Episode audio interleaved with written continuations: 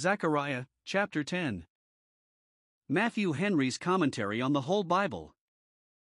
An exposition, with practical observations, of the book of the prophet Zechariah. Chapter 10. The scope of this chapter is much the same with that of the foregoing chapter to encourage the Jews that had returned with hopes that though they had been under divine rebukes for their negligence in rebuilding the temple, and were now surrounded with enemies and dangers, yet God would do them good, and make them prosperous at home and victorious abroad. Now, I they are here directed to eye the great God in all events that concern them, and, both in the evils they suffered and in the comforts they desired, to acknowledge his hand, verses 1 to 4. 2. They are encouraged to expect strength and success from him in all their struggles with the enemies of their church and state, and to hope that the issue would be glorious at last, verses 5 to 12. Zechariah 10 verses 1 to 4. Gracious things and glorious ones, very glorious and very gracious, were promised to this poor afflicted people in the foregoing chapter. Now here God intimates to them that He will for these things be inquired of by them, and that He expects they should acknowledge Him in all their ways and in all His ways towards them and not idols that were rivals with Him for their respects. 1. The prophet directs them to apply to God by prayer for rain in the season thereof.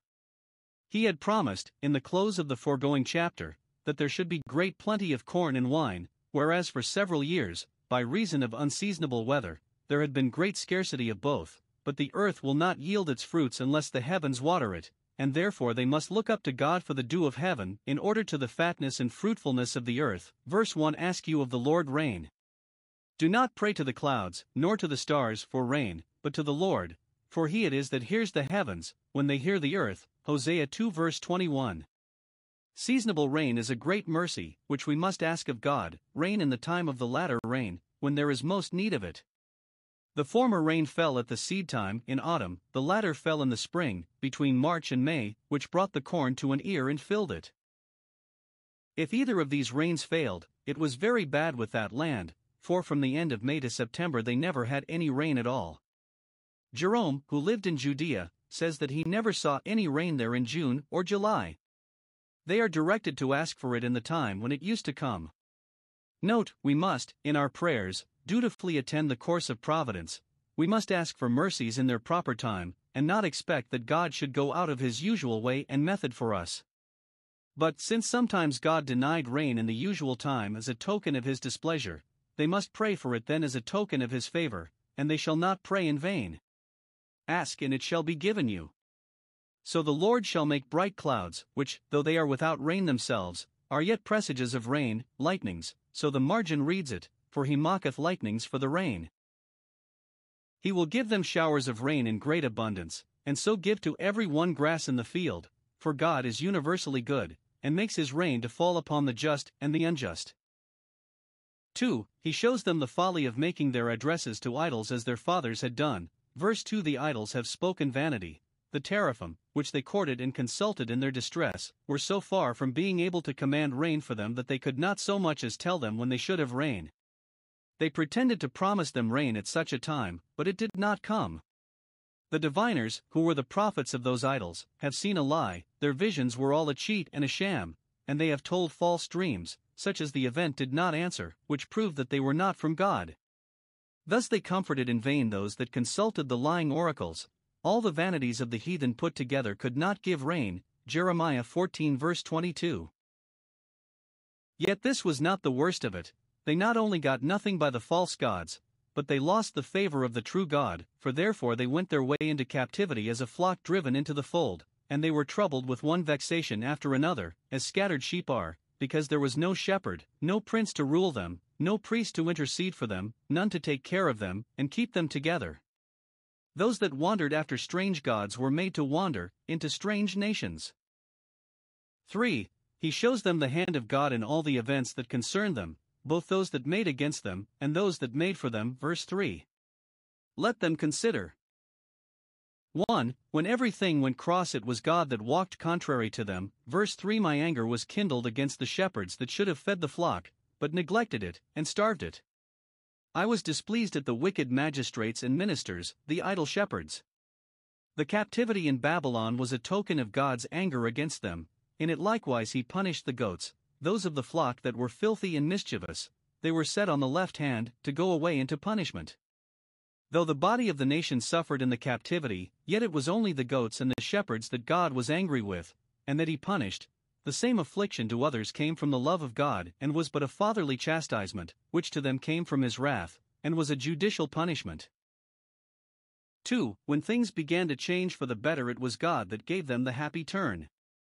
He has now visited his flock with favor, to inquire after them, and provides what he finds proper for them, and he has made them as his goodly horse in the battle, has beautified them, taken care of them, managed and made use of them, as a man does the horse he rides on, has made them valuable in themselves and formidable to those about them, as his goodly horse. It is God that makes us what we are, and it is with us as he appoints. For, he shows them that every creature is to them what God makes it to be. Verse 4 Out of him came forth the corner, out of him the nails. 1. All the power that was engaged against them was from God. Out of him came all the combined force of their enemies, every oppressor together, and the oppressors of Israel were not a few, did but what his hand and his counsel determined before to be done, nor could they have had such power against them unless it had been given them from above. 2. All the power likewise that was engaged for them was derived from him and depended on him. Out of him came forth the cornerstone of the building, the power of magistrates, which keeps the several parts of the state together. Princes are often called the corners of the people, as 1 Samuel 14 verse 38, Marg out of him came forth the nail that fixed the state, the nail in the sure place, Isaiah 22 verse 23, the nail in his holy place, Ezra 9 verse 8. Out of him came forth the battle bow, the military power, and out of him every oppressor, or exactor, that had the civil power in his hand, and therefore to God, the fountain of power, we must always have an eye and see every man's judgment proceeding from him. Zechariah 10 verses 5 to 12. Here are diverse precious promises made to the people of God, which look further than to the state of the Jews in the latter days of their church, and have certain reference to the spiritual Israel of God, the gospel church, and all true believers. 1. They shall have God's favor and presence, and shall be owned and accepted of Him. This is the foundation of all the rest, the Lord is with them. Verse 5. He espouses their cause, takes their part, is on their side, and if he be for them, who can be against them? Again, verse 6 I have mercy upon them. All their dignity and joy are owing purely to God's mercy, and mercy, as it supposes misery, so it excludes merit. They had been cast off, the effect of which could not but be misery. They had been justly cast off, and therefore could pretend to merit nothing at God's hand but wrath and the curse, yet it is promised, they shall be as though I had not cast them off. The transgressions of their fathers, for which they had been rejected, shall not only not be visited upon them, but shall not be so much as remembered against them. God will be as perfectly reconciled to them as if he had never contended with them, and the falling out of these lovers shall rather be the renewing than the weakening of love. They shall have such a full assurance of God's being reconciled to them, and upon that shall be so well reconciled to themselves, that they shall be as easy as if they had never been cast off, and their condition, after their restoration to the divine favor, shall be so very happy that there shall not remain the least scar from the wounds which were given them by their being cast off. Such favor does God show to returning repenting sinners, who were by nature at a distance, and children of wrath. Such fellowship are they admitted into, and such freedom does He use with them, that they are as though they had never been cast off. 1. The covenant they are admitted into is the same that ever it was I am the Lord their God, according to the original contract, the covenant made with their fathers. 2. The communion they are admitted into is the same that ever it was, I will hear them. They shall be as welcome as ever to speak to him, and as sure as ever to receive from him an answer of peace, for, as he never did, so he never will, say to Jacob's seed, Seek you me in vain. 2. They shall be victorious over their enemies, that would draw them from either their duty to God or their comfort in God. Verse 5 They shall be as mighty men, that are both strong in body and bold in spirit, men of vigor, men of valor, effective men. Those of Ephraim, as well as those of Judah, shall be like a mighty man, verse 7, that dares to go about a difficult enterprise, and is able to go through with it. They shall, as mighty men, tread down their enemies in the battle, as the dirt that is thrown out of the houses is trodden with other dirt in the mire of the streets. And they shall therefore fight, because the Lord is with them. Some would argue that they may therefore sit still and do nothing, because the Lord is with them, who can and will do all. No, God's gracious presence with us to help us must not supersede, but quicken and animate, our endeavors to help ourselves, and we must therefore work out our salvation with fear and trembling, because it is God that works in us both to will and to do. They shall fight with readiness and resolution because, if God be with them, they are sure to be conquerors more than conquerors. For then the riders on horses shall be confounded. The cavalry of the enemies shall be routed and put into disorder by the infantry of the Jews. The preachers of the gospel of Christ went forth to war a good warfare, they charged bravely, because God was with them, and the riders on horses that opposed them were confounded, for God chose the weak and foolish things of the world to confound the wise and mighty. But whence have they all this might? How come they to be so able, so active?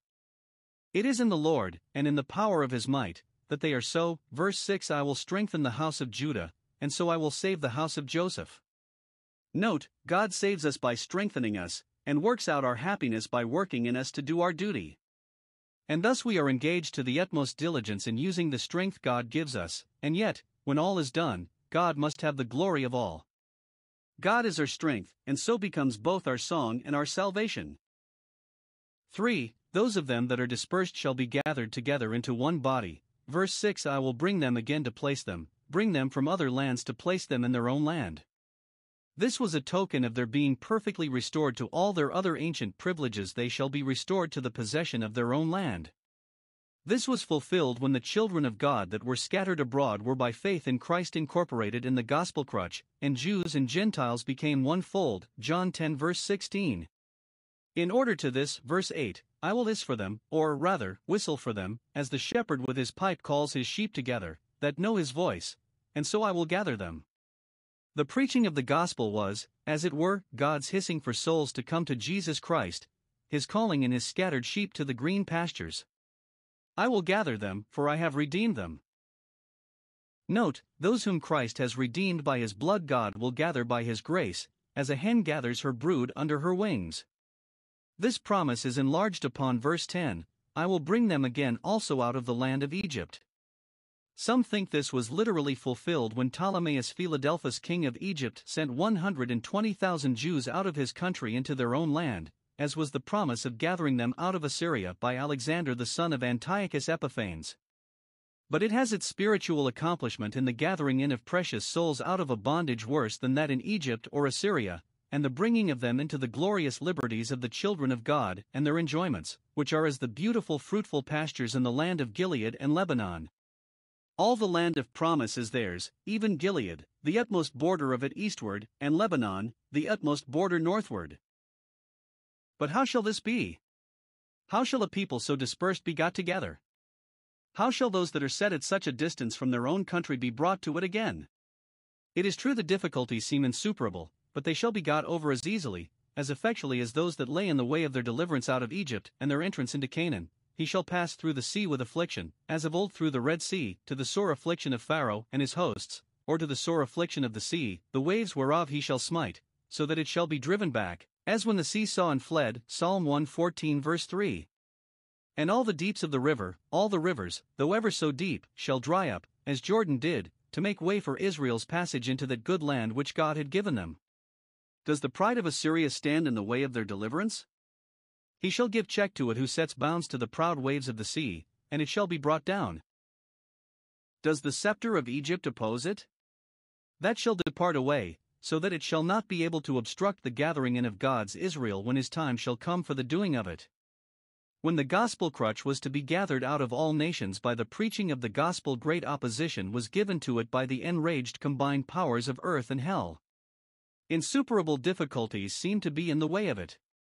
But by a divine power going along with the doctrine of Christ, it became mighty to the pulling down of strongholds, and the conversion and salvation of thousands.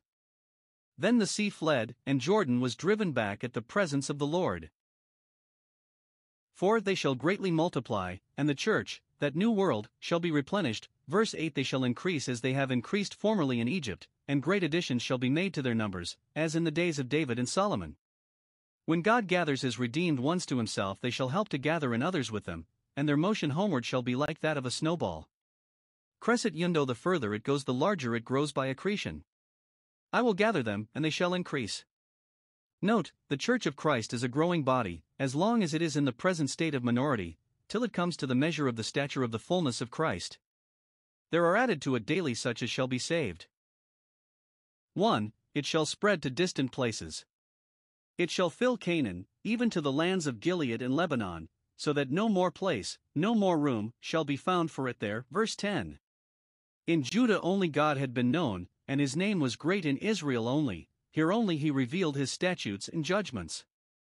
But in gospel times that place shall be much too strait, the church's tent must be enlarged, and its cords lengthened, then I will sow them among the people. Verse 9.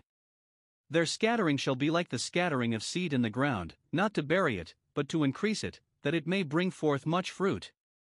The Jews are said to be dispersed into every nation under heaven, Acts 2 verse 5, and, as it was their troubles that dispersed some of them, so perhaps others transplanted themselves into colonies because the land of Israel was too strait for them, and many were natives of other nations, but proselyte to the Jewish religion.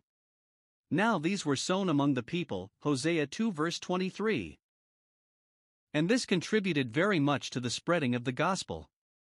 The Jews that came from all parts to worship at Jerusalem fetched thence the gospel light and fire to their own countries, as those Acts 2, and the eunuch Acts 8. And their own synagogues in the several cities of the Gentiles were the first receptacles of the apostles, and their preaching, wherever they came.